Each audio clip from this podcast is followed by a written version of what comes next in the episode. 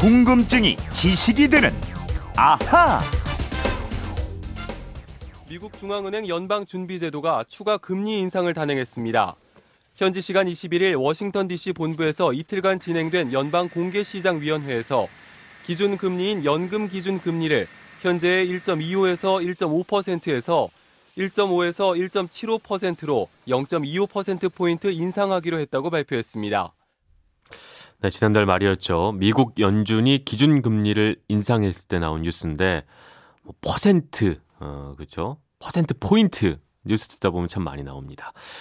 휴대폰 뒷번호 059 쓰시는 청취자가 이런 문자 보내주셨습니다. 자주 쓰이는 단위 중에 퍼센트와 퍼센트 포인트, 그리고 그냥 포인트. 이게 어떻게 다른가요? 경제 관련 통계나 증시 관련 뉴스에서 자주 거론이 되는데 정확히 어떤 차이가 있는지 쉽게 설명해 주세요. 보내주셨습니다. 당연히 해드립니다. 아, 세상 모든 궁금증을 해결해드리는 궁금증이 지식이 되는 아하. 오늘도 오승훈 아나운서와 함께합니다. 안녕하세요. 안녕하세요. 네, 오승훈 씨는 네. 과학을 공부를 했으니까 네. 숫자 역시 좀 강한 편이겠죠. 뭐 아무래도 특성상 자주 접하기는 하니까 익숙하긴 한 것 같은데 네. 특히 강하지는 않은 것 같아요. 아. 뭐 뉴스 같은 거 할 때 숫자 나오면 잘 자주 틀립니다. 제일 어려워요. 숫자 어려워요. 처리하기가. 네. 음. 뉴스 전할 때 퍼센트 퍼센트 포인트 이게 발음도 어렵고 말이죠. 예. 비슷해 보이기도 하고 헷갈릴 수밖에 없는데 굉장히 자주 등장해요. 네, 맞습니다. 우선 퍼센트라는 영어부터 설명을 드려야 될 것 같아요. 네. 우리말로 백분율 또는 백분비라고 하는데요. 어떤 수치를 100이라고 했을 때 예. 그 다른 수치가 어느 정도 크기인가를 가늠하는 개념입니다. 그렇죠. 그러니까 예를 들어서 제가 사과를 다섯 개 갖고 있는데 그중 두 개를 승훈 씨한테 줬다면 네. 다섯 개 중에 두 개. 그러니까 40%를 줬다. 예. 이렇게 설명을 할 수가 있는 거죠. 정확합니다. 그런데 주의할 게 있어요. 네. 어떤 분들은 40%를 줬다. 뭐 이런 식으로 말하기도 하는데요. 프로. 예. 프로는 써서는 안 되는 일본에서 온 정체불명의 오, 말입니다. 프로. 아. 프로. 예. 또 프로티지라고 하시는 분들도 있어요. 네. 이것 역시 써서는 안 되는 말이고요. 정확하게 쓰려면 퍼센티지라고 써야 되는 아. 거고요. 퍼센트라고 쓰면 됩니다. 네. 역시 우리말 나들이 MC답습니다. 네. 아, 우리말 나들이 잘 보고 있어요. 잘렸습니다. 아, 잘렸어요? 네. 어, 잘렸어요? 아, 교체됐어요. 아, 그래요? 여기서 열심히 해요, 그러니까. 네. 네.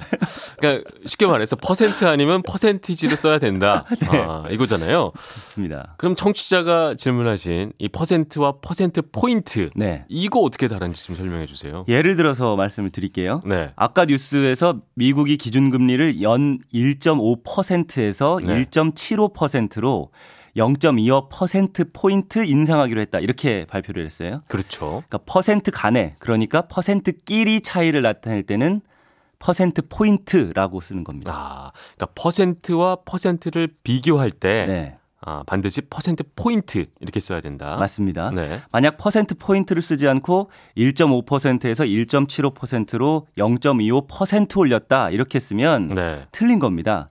그러니까 퍼센트 다음에 포인트를 붙이지 않으면요. 백분율을 나타내는 것이기 때문에요.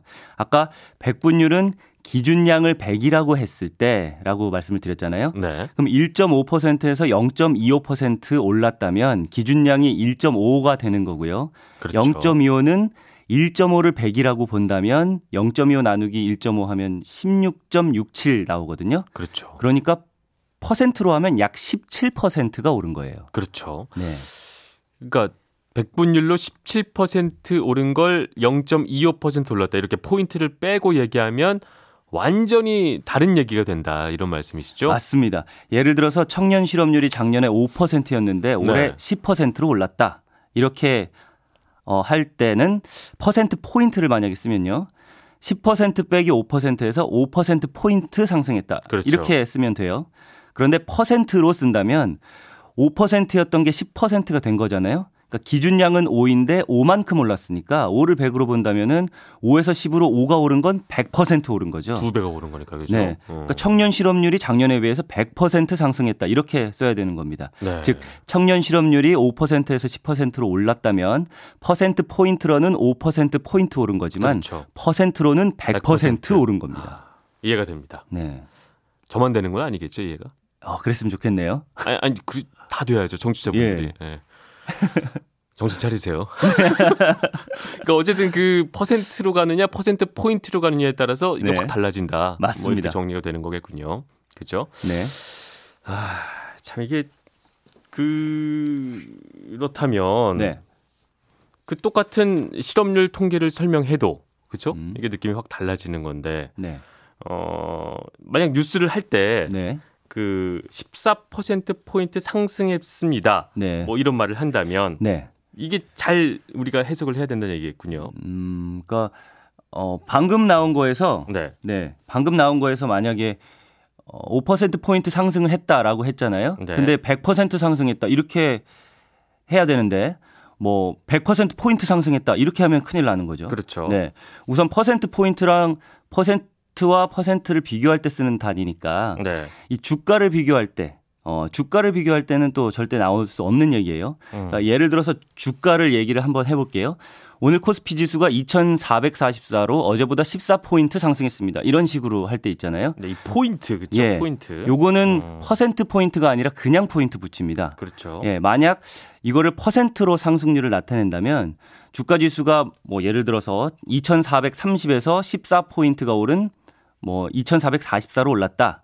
그러면은 2,430을 100으로 보고 계산을 하면 어, 14는 0.57%거든요. 네. 그러니까 퍼센트로 얘기하려면 뭐 주가는 어제보다 0.57% 상승했습니다. 이렇게 써야 되는 거예요. 좀그 어렵기는 한데 그렇죠. 이 단위를 정확하게 보고 생각을 한다라고 하면은 조금 어, 수월하게 좀 계산하실 수 있을 것 같아요. 그러니까 조금 전에 말씀해 주신 포인트란 단위도 네. 퍼센트 포인트와 마찬가지로 포인트끼리 비교할 때만 쓸 수 있는 거죠. 네, 포인트는 그냥 숫자와 숫자를 비교할 때만 쓴다. 이렇게 생각하시면 되고요. 네. 퍼센트끼리 비교하면 퍼센트 뒤에 퍼센트 퍼센트 포인트라고 해서 포인트를 붙인다.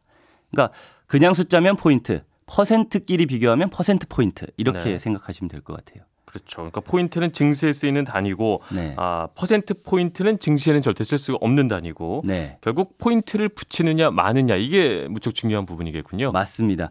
어, 우리나라 코스피나 코스닥 지수 같은 주가 지수 단위는 포인트예요. 네. 예, 과거에 특정한 어느 날 증시에 상장된 모든 주식의 가격 이걸 시가총액이라고 하는데 이 시가총액을 100포인트로 정해서 어, 그 기준에서 출발을 한 거거든요. 네. 따라서 주가 기수 주가 지수끼리 비교를 할 거면 포인트를 써야 되고요. 어제보다 얼마나 오르고 내렸는지 이 비율로 나타내려면 퍼센트라고 써야 되는 겁니다. 네, 알겠습니다.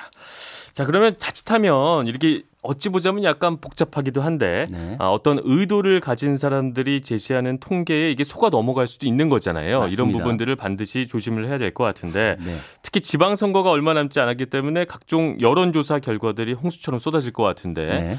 어떤 것들을 좀 조심해서 봐야 될까요? 여러 가지가 있는데요. 설문 네. 문항을 확인해 볼 필요가 있습니다. 왜냐하면 설문조사 통계는 대상자에게 어떻게 물어보느냐에 따라서 크게 달라지거든요. 그래서 공직선거법도 특정 정당 또는 후보자에게 편향되도록 하는 어휘나 문장을 사용해서 질문하는 행위, 네. 그리고 선거에 관한 여론조사를 하는 경우 피조사자에게 응답을 강요하거나 조사자의 의도에 따라서 응답을 유도하는 방법으로 질문하거나 피조사자의 의사를 왜곡하는 행위를 해서는 안 된다 이런 규정을 두고 있습니다. 네. 질문에 또 뭐 특정한 가치관이나 편견이 들어 있는지 않는지 꼭 또 이거 확인할 필요가 있을 것 같고요. 맞습니다. 표본 어, 즉 조사 대상자를 제대로 뽑았는지 확인하는 것도 굉장히 중요합니다. 네. 여론조사는 모든 사람한테 물어보는 게 제일 좋겠지만 이게 현실적으로 어렵잖아요. 그래서 소수의 표본을 뽑아서 조사를 하는데요.